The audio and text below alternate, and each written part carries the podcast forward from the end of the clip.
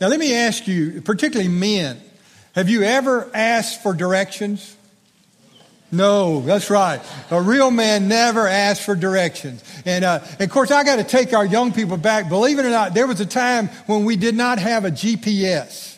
I remember Teresa going on a trip years ago and said, Keith, Carol's got this amazing thing. It tells you where to turn. It tells you to turn around. It's unbelievable. So that was a GPS in our first exposure. But before that, I, used to travel. Back in the early 80s, I would work with an organization called FCA, the Future Christians of America. No, it's Fellowship of Christian Athletes. And uh, I traveled a lot. And I used to speak in high schools and churches and assemblies and did that for five years. And I told somebody before I went to work with FCA, I was an unknown failure as a speaker. When I got through, I was a known failure as a speaker. But I remember one time traveling to Atlanta, Georgia, and I was speaking at McEachern High School. I was traveling with Roy Carter. Roy is the state director for FCA in Georgia, and we were lost. We couldn't find McEachern High School. So we stopped and we asked a guy, said, uh, Sir, can you tell us how to get to McEachern High School? He said, No, I never heard of it. And then he said, Oh, wait a second. Is that the school with the statue in front of it? And Roy said, Yeah, that's the one. Oh, go six lights, take a left, four lights, take a left, right, two lights, and it's on your left. Roy and I looked at each other.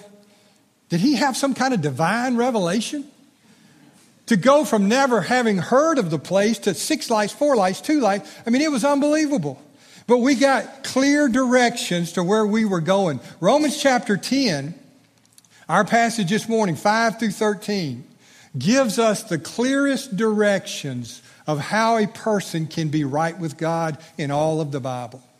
The clearest directions, and yes, it comes to us by revelation by revelation. Let's stand in honor of God's word as I read beginning in verse 5. I'll read over you and pray over you this morning. For Moses writes that the man who practices the law, who practices the righteousness which is based on law shall live by that righteousness. But the righteousness based on faith speaks as follows. Do not say in your heart, who will ascend into heaven? That is to bring Christ down or who will descend into the abyss, that is, to bring Christ up from the dead. But what does it say? The word is near you, in your mouth and in your heart. That is the word of faith which we are preaching. That if you confess with your mouth Jesus as Lord and believe in your heart that God raised him from the dead, you will be saved. For with the heart a person believes, resulting in righteousness and with the mouth he confesses, resulting in salvation. For the scripture says, Whoever believes in him will not be disappointed. For there is no distinction between Jew and Greek. For the same Lord is Lord of all, abounding in riches for all who call on him. For whoever will call on the name of the Lord will be saved. Let's remain standing for prayer. And as we pray, let's remember today the Howell family. Miss Chris Howell passed away, and the Baird family, Mr. Gene Baird, passed away. This week we had his funeral service, and also uh, Bertha Madison's brother, Mr. James Wesley, passed away. So uh, these are grieving, and we do not grieve as those who have no hope. Our hope is in Christ, but we want to pray for him as we pray together. Father, thank you for your word this morning. Thank you, Lord, that we can gather in this place to worship you and to know, Father, that you are in this place. Your spirit is here. And God, we pray that you would speak to each of our hearts today, Father. I pray especially for the Howell family, the Baird family, and Lord, for the Madison family. Lord, as uh, they've they've experienced death, the death of a loved one, Lord. May your peace and your grace just flood them today.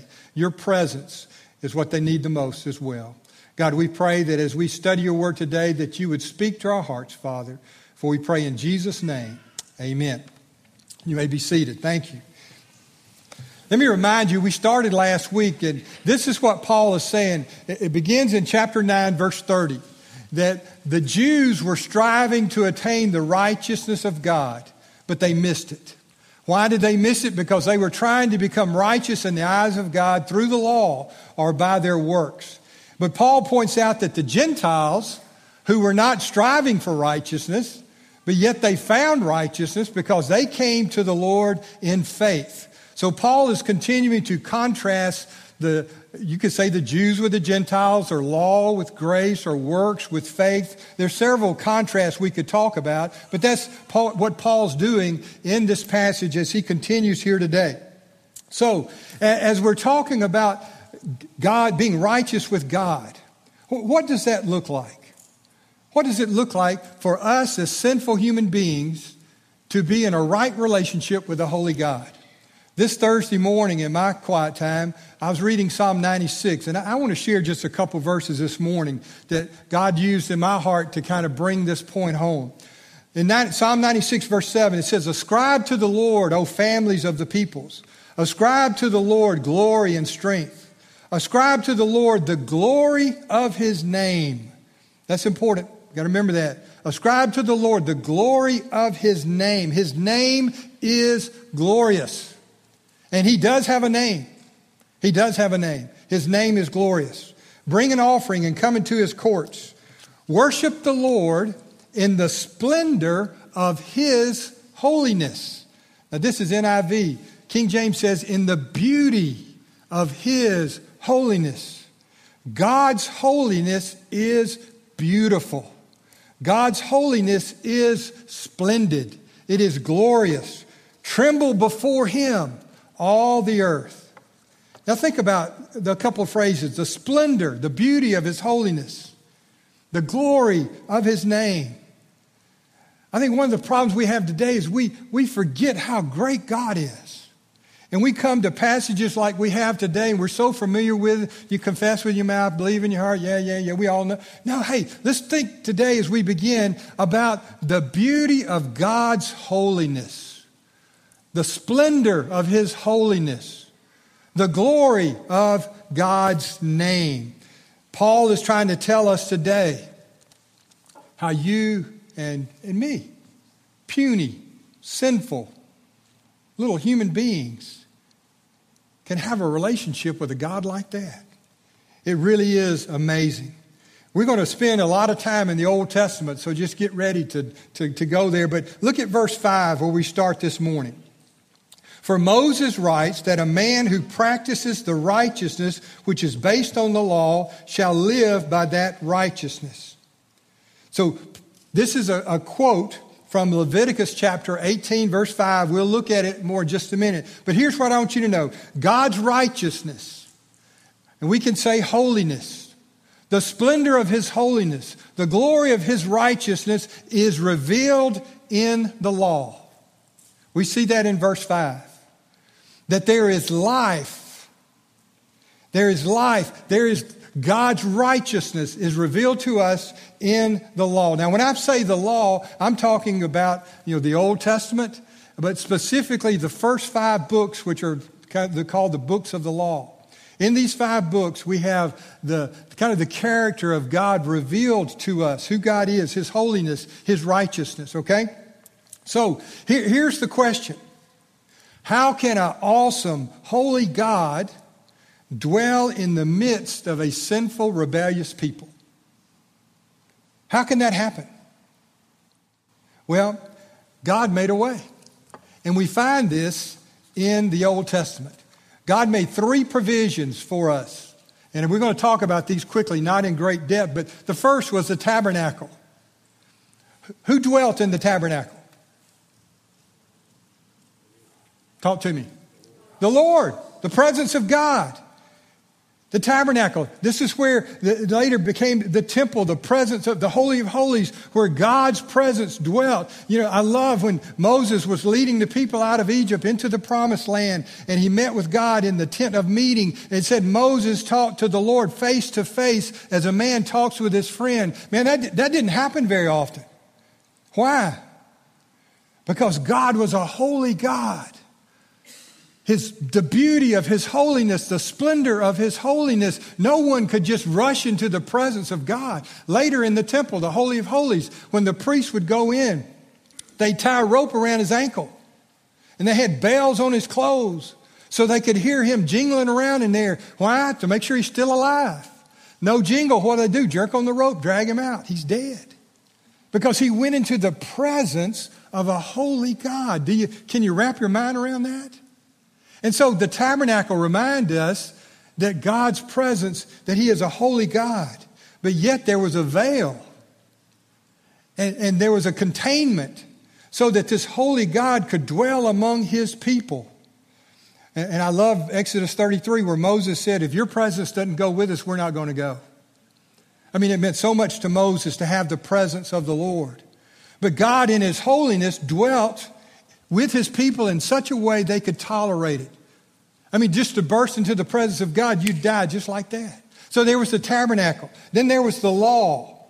God's commandments were given to His people to set His people, the people, apart from all other people. God's commandments were given to the Jews to reveal to Him the holiness of His character. Deuteronomy chapter 4, verse 7. For what great nation is there that has a God so near to it as the Lord our God whenever we call on him? That's, there's the tabernacle. He's near to us. Or what great nation is there that has statutes and judgments as righteous as this whole law which I am setting before you today? The answer to that question is nobody. Nobody had a law like the Jews. Why? Because it came from God. It is righteous. See, the law was an act of grace. God was revealing himself to his people through the law, revealing his character to his people, his righteousness to his people through the law. The law is beautiful. If you don't believe that, read Psalm 119. Every verse applies to the law of God. The law of God is beautiful the law, the temple, if they abided by the commandments and all the things that God said about the temple, they could live. The law, if you abide by the law, if you obey the law, if they lived in accordance with the law and they did not offend God, they would live. Do this, keep these commandments, and you have life. What's the flip side? What's the flip side? disobey, and you will perish. Why? Because of the righteousness, the holiness of this awesome, the splendor of this awesome God. Look at uh, Deuteronomy chapter, uh, excuse me, however, he says, do this and die. Okay? If they did not obey the law, we'll look at it more in just a minute, they will perish, they will, they will die. So they have the tabernacle, the presence of God, the law, the judgments of God, and then there's this system that God gave them called the sacrificial system. And this is where we begin to see our situation. This is where we begin to see the gospel. Because, see, where there was disobedience, there was death. Now, the sacrificial system can be very complicated. You look at it, you go back and read the book of Leviticus. If you have any questions, you can ask Zach Pratt. He taught our Sunday school class all through the book of Leviticus. But it's a very complicated system, but yet it was designed for one thing to provide forgiveness for the people of God when they sinned. You understand that? So, who, who would be sacrificed? An animal.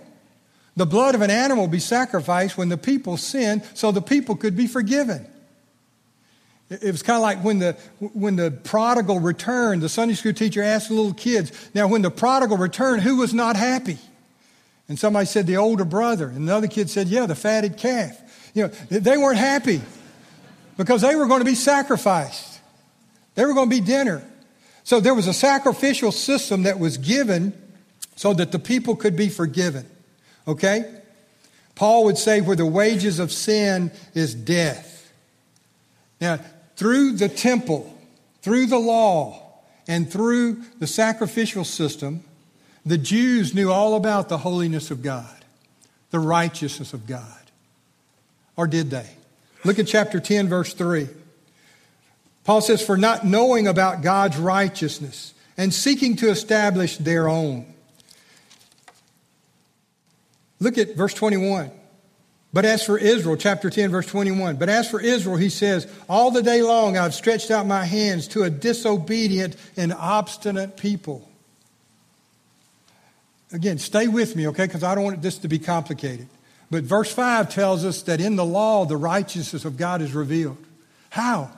Through the temple, through the law, through the sacrificial system. But Paul says the Jews were ignorant. They saw all this. That's why Jesus many times said, He who has ears to hear, let him hear. He who has eyes to see, let him see. They missed it because they were spiritually blind. This, theirs was a willful disobedience, a stubborn and obstinate people. Theirs, if you will, was a willful ignorance. They refuse to see the righteousness of God because they refuse to come to God with faith. And without faith, it's what? Impossible to please God. So there we're seeing the contrast between the Jews' righteousness of their works and the Gentiles' righteousness of faith. So, the second point we want to look at, it comes again from verse 5. God's righteousness requires perfect obedience. You don't play with God. The temple, the law, and the sacrificial system. His holiness or righteousness demands total obedience. And here's where we see First of all, God's, God declared his promise. Here's his promise, Leviticus 18:5. He alluded to it. We're going to read it right now. So you shall keep my statutes and my judgments, by which a man may live if he does them. I am the Lord. Yes, life in the commandments. The commandments are good. Yes, we obey the Lord. And how many times did the nation of Israel say, Yes, we will obey the Lord. Yes, we will keep your statutes. Yes, we will love you with all our heart, soul, and mind. And there's life. Do this and live. What a wonderful promise. But what's the other side? Disobey and you die. Disobey and you die. Deuteronomy 30, verse 17. God says, But if your heart turns away and you will not obey, but you are drawn away and worship other gods and serve them, I declare to you that you shall surely perish. The wages of sin is death. Obey and live. Disobey and perish. So all I got to do is obey the law. Man, I'm going to pull myself up by my bootstrap. I'm going to read those commandments. I'm going to do everything there written, and I'm going to live my. It is a matter of life and death. Deuteronomy 30, 15. See, God says, I have set before you today life and prosperity and death and adversity. So what do we say? Choose life. Choose life. I've set before you a choice obey and live, disobey and die. According to the Old Testament, according to God's righteousness, according to God's holiness. So God declared his promise you obey, you live. Very quickly, man discovered his problem. A problem that is shared by all of us the nation of Israel, Jews and Gentiles, we are all incapable of obedience. Our heart, as we said last week, was deceitful above all things and desperately wicked. We do not have a heart that was capable, that they did not have a heart that was capable of obeying the law of God. They needed a new heart. But look, look at Deuteronomy 529. God says, I'm looking at my people. They're a stubborn, obstinate people. I give them my commandments. I'm talking with Moses on the mountain, giving them the Ten Commandments. And what are my people doing? They give their gold to Aaron. He puts it in the fire. And as Aaron says, this calf just popped out. and we're worshiping this calf. While Moses is in the presence of God, getting the law of God, the Ten Commandments. And that was just the beginning of a nation who continually struggled and failed in disobedience. Oh, Deuteronomy 5:29. Oh, that they had such a heart in them that they would fear me and keep all my commandments. Can you just see God longing for his people? Oh, that they would obey me. But they they don't. They fail. The Lord seeing our problem, determined to fix it. Deuteronomy chapter 30, verse 6. Moreover, the Lord your God will circumcise your heart and the heart of your descendants. Here's where we can get excited again. You will circumcise the heart of your descendants to love the Lord your God with all your heart, with all your soul, so that you may live. Do you understand that? In and of ourselves, we're incapable of obeying the law of God. In and of ourselves, we cannot obey so that we can live. But God says, I'm going to do something for you. I'm going to circumcise your heart. I'm going to give you a new heart. One of my favorite verses in the Old Testament is in Ezekiel 36, verse 26. God says, Moreover, I will give you a new heart and put a new spirit within you, and I will remove the heart of stone. You ever known anybody with a hard heart? A heart of stone? God said, That's characteristic of all my people. I'll remove the heart of stone from your flesh and give you a heart of flesh, one that's pliable and teachable. I will put my spirit within you. And listen, I will cause you to walk in my statutes and you will be careful to observe my ordinances. Wow. What a gracious God. Our heart is hard. We cannot obey God's law. His, his law demands perfection, but we can't do it. So, what's God going to do? He's going to give us a new heart. But as we're looking at the Old Testament, looking at this process, the fact that his people were incapable of obedience is made obvious because God determined a provision. In the Old Testament, what was God's provision for man's disobedience? The sacrificial system that we talked about. Obedience brings life, disobedience brings what? Death. Again, Paul would say the wages of sin is death. And this truth is illustrated in the Old Testament sacrificial system. The system was a system of death that made provision for the sin of God's people through the sacrifice of a substitute. It was a way to be forgiven. I remember preaching through Joshua, and when Joshua 8, whenever God told Joshua to build an altar, and he said to build an altar of stones, of uncut stones, stones that have never been touched by human tools. I mean, this is no work of man. This is an act of, you build that altar. They made sacrifices for the whole people, and they were forgiven.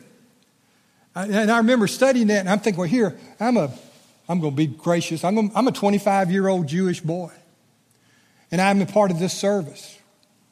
And Joshua just, the priest just offered sacrifice for my sin. Does he know I lied to my parents? Does he know I stole my neighbor's camel? Does he know all the sin that I've done? And yet he says I'm forgiven. How could you be forgiven through a, an altar sacrifice? had to be by faith. Had to be by faith. Yes, I believe God's word. I believe when God says I'm forgiven, I'm forgiven. And that 25 year old Jewish boy was forgiven every day on the, sin, the Day of Atonement. The sin of the nation was forgiven by the, the, the sacrifice that was offered. So, do you see what I'm saying here? The sacrificial system tells us that we're incapable of obeying God's law perfectly. If we were, there would be no need for forgiveness. If we were, there would be no sacrifices. But the sacrificial system was a substitutionary deal where an animal took the place of the people and his blood was shed. So we see, just briefly this morning, that God's righteousness, verse 5, so Moses writes that the man who practices the righteousness which is based on the law, how do we practice? We got the temple, we got the law, we got the sacrificial system. That man shall live by that, he shall live by that righteousness. But there's just one problem. We can't do it. we can't do it. The law demands perfection because he's a holy, awesome God. James 2:10 is a verse that helped me understand the gospel. I remember hearing this. I'd probably heard it all my life, but I understood it as a freshman in college. Perfect obedience is required. James 2:10 Whoever keeps the whole law and yet stumbles in one point is guilty of all. I remember reading that and said, that's not fair. I mean, you do everything perfect, make one mistake, you're guilty. Yes. Why? Because God's holy the beauty of his holiness, the splendor of his holiness. He cannot tolerate a sinful people. There's got to be another way besides our own righteousness. There's got to be another way besides our own performance to enter into the presence of this holy God. That's what Paul tells us in verses 6 through 13. God's righteousness is received by faith. But the righteousness based on faith, verse 6, speaks as follows Do not say in your heart, Who will ascend into heaven? That is to bring Christ down. Or who would descend into the abyss? That is to bring Christ up from the dead. But what does it say? The word is near you, in your mouth and in your heart. That is the word of faith which we are preaching. Paul says God's righteousness is available, and it's yours by faith. The Gentiles had achieved this righteousness when they were not striving for it. The Jews spent their whole life trying to achieve it. They were striving, they were working for it, and they missed it. Righteousness comes when human efforts are abandoned. How do we know that? Paul's, now, now, listen to me, verses 6 through 7 are a loose, I guess, a loose uh, reference, or Paul, Paul didn't do his scripture memory perfectly, but they're more of an illustration from the Old Testament than there would be a proof text for his point. Because let me read what the Old Testament says, okay? You look at verse 6 and 7, and this is what the Old Testament says Deuteronomy chapter 30, verse 11. For this commandment, which I command you today, is not too difficult for you, nor is it out of reach. Verse 12, it is not in heaven, what? The commandment, that you should say, Who will go up to heaven for us to get it for us, and make us hear it, that we may observe it? Nor is it beyond the sea that you may say, what? The commandment, that you may say, Who will cross the sea for us to get it for us and make us hear it that we may observe it? So Paul said, I mean, the right, Moses is saying in Deuteronomy, the commandment is not in heaven where you got to go up there and get it. It's not across the sea where you got to travel to get it. Here's where it is. Verse 14 of Deuteronomy 30. But the word is very near you in your mouth and in your heart that you may observe it. Paul takes an Old Testament passage and he uses it as an illustration. What's he saying? Stop striving and start trusting. You don't have to go to heaven to get the righteousness of God. God sent heaven to you.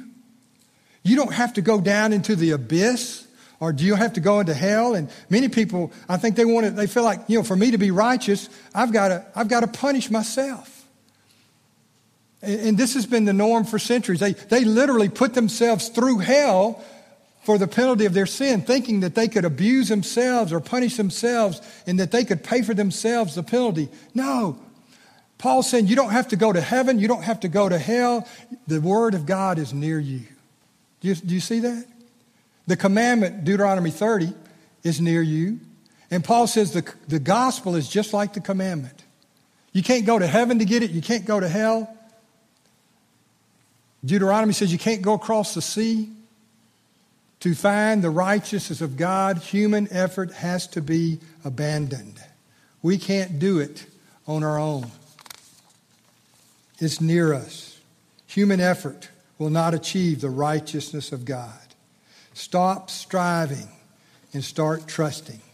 Salvation is found in Christ, who descended from heaven in his incarnation, who ascended from hell in his resurrection. so Paul is using this as a picture. Deuteronomy 30 is a beautiful picture of the gospel. We don't have to beat ourselves up. We don't have, maybe you'd say, well, I'm going to be good enough to get there, kind of like the Tower of Babel. I'll build. No, it'll never work. The word of faith is near you. That's what he says in verse 9 that if you confess with your mouth Jesus as Lord and believe in your heart that God raised him from the dead, you will be saved. For with the heart a person believes, resulting in righteousness, and with the mouth he confesses, resulting in salvation. Righteousness comes by confessing and believing. And I, this is so interesting to me. Deuteronomy 30, verse 14. Again, but the word is near you this is Old Testament, Deuteronomy 30, 14. But the word is near you, in your mouth and in your heart, that you may observe it.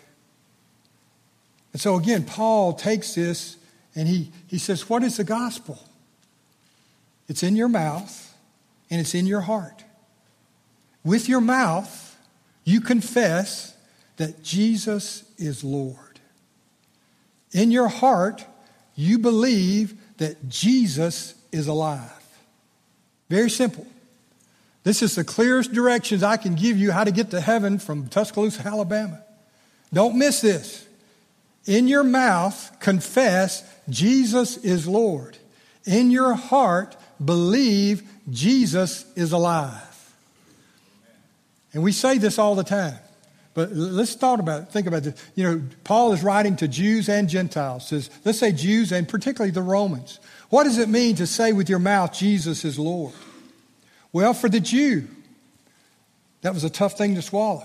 Because in the, the Greek Old Testament, the word for Lord is the same word used in the Hebrew Old Testament for Yahweh, which meant God. For a Jew to be saved, he has to say with his mouth, Jesus is God. Wow. Now, what would that do for the average Jew? What would that do for the faithful synagogue attending Jewish man or woman? Boom, they're kicked out of the synagogue. Jesus is God? No, Yahweh. Our God's the God of Old Testament.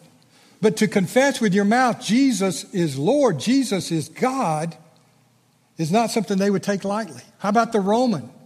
The Roman guy, the church member. To say Jesus is Lord, every day they declared in Rome, Caesar is Lord. And for a, uh, for a Roman to declare Jesus is Lord would be treason and certain death. As a matter of fact, Christians were convicted and executed as atheists because they refused to believe in the lordship of the Roman Empire. They were non believers because they believed in the lordship of Jesus Christ. Absolute authority, no, that doesn't belong to Caesar, it belongs to Jesus. God, Jesus is God. So, do you see, if you confess with your mouth Jesus is Lord and believe in your heart that God, that Jesus is alive, what do you do? You step out of the parade of your culture. You step out of sync with what everybody else is doing.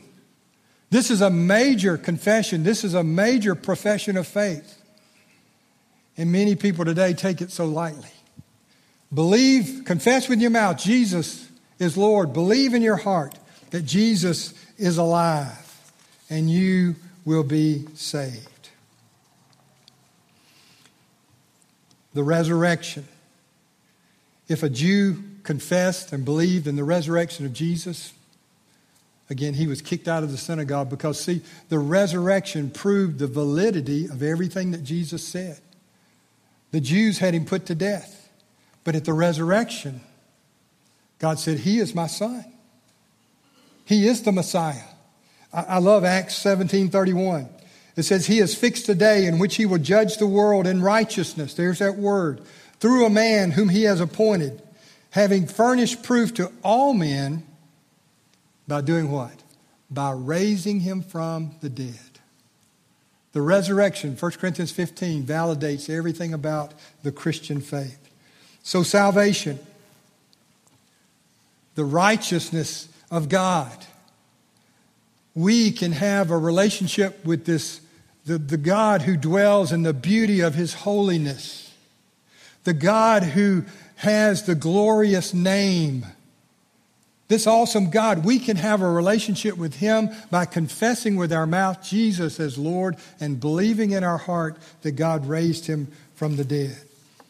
God not only forgives us, He gives us His righteousness. And when you do this, you step out of the world's parade. This righteousness, finally, Paul says in verse 13, it's a righteousness which comes to all who call. See, two of the reasons the Jews rejected the gospel is because, number one, it was, it was based on faith, not on works. It was against the law. Paul taught against the law, so they said. Salvation is the completion of the law. So they rejected it because it was based on, on uh, grace, not the law. They also didn't like the idea that it was available to everybody. We're God's people. But now the gospel said Whoever calls upon the name of the Lord shall be saved. So the Jews rejected the gospel. You know, there are people today with similar situations. You know, if I could ascend to heaven, if I could build a tower and be saved, I'd do that. If I could go to hell and beat myself up, I would do that. But just simply believe the gospel, confess with my mouth Jesus is Lord, believe in my heart that Jesus is alive. Surely there's more to it than that. The gospel requires faith. He offers sinners not only the forgiveness of our sins, but the righteousness of God. Anyone who believes that Jesus is God's Messiah, who has died and been raised from the dead, and who confesses him as Lord, that person will be saved. Jew or Gentile, it does not matter. The gospel requires and I don't like this term, but we have to make a, a, decision. We have to make a commitment. We, but also we have to take a stand. We have to, as I said, I love that phrase, step out of the world's parade. The gospel demands that. That we confess Jesus as Lord. What does it mean? He's Lord of my life. He is the ultimate authority in my life. And I believe God raised him from the dead. Confession that Jesus is, is Lord acknowledges that we had changed sides We've forsaken sin and self righteousness, and we've turned to God and placed our faith in Him for our righteousness. So, verse 13 Whoever will call on the Lord will be saved. There's the promise, right? Is that what it says? Whoever will call on the Lord will be saved. Look at it a little closer. Because, see, there are a lot of people who say, you know, Lord, help me. Lord, help me. They get in a bind and who they, oh, I'm, I'm trusting in the man upstairs. Lord, help me. Calling on the Lord has never saved anybody. What does the scripture say? Do you see it? I want you to see this. Call on what? The name of the Lord. The name of the Lord. The Bible says that the Lord has a name. And it's a glorious name. The Bible says that the Lord has a name. There's no other name given among men by which we must be saved. It's the name of Jesus. Calling on the Lord never saved anybody, but calling on Jesus has saved everybody. Everybody who's called on that name will be saved. The name of the Lord, the glory of his name. His name represents all that he is. He is holy, righteous, and merciful. He's made a way for us not only to know him, but to become his children. Confess with your mouth, Jesus is Lord. Believe in your heart, Jesus is alive, and you will never be the same. You will never be the same. Father, thank you for your word this morning. Lord, may we be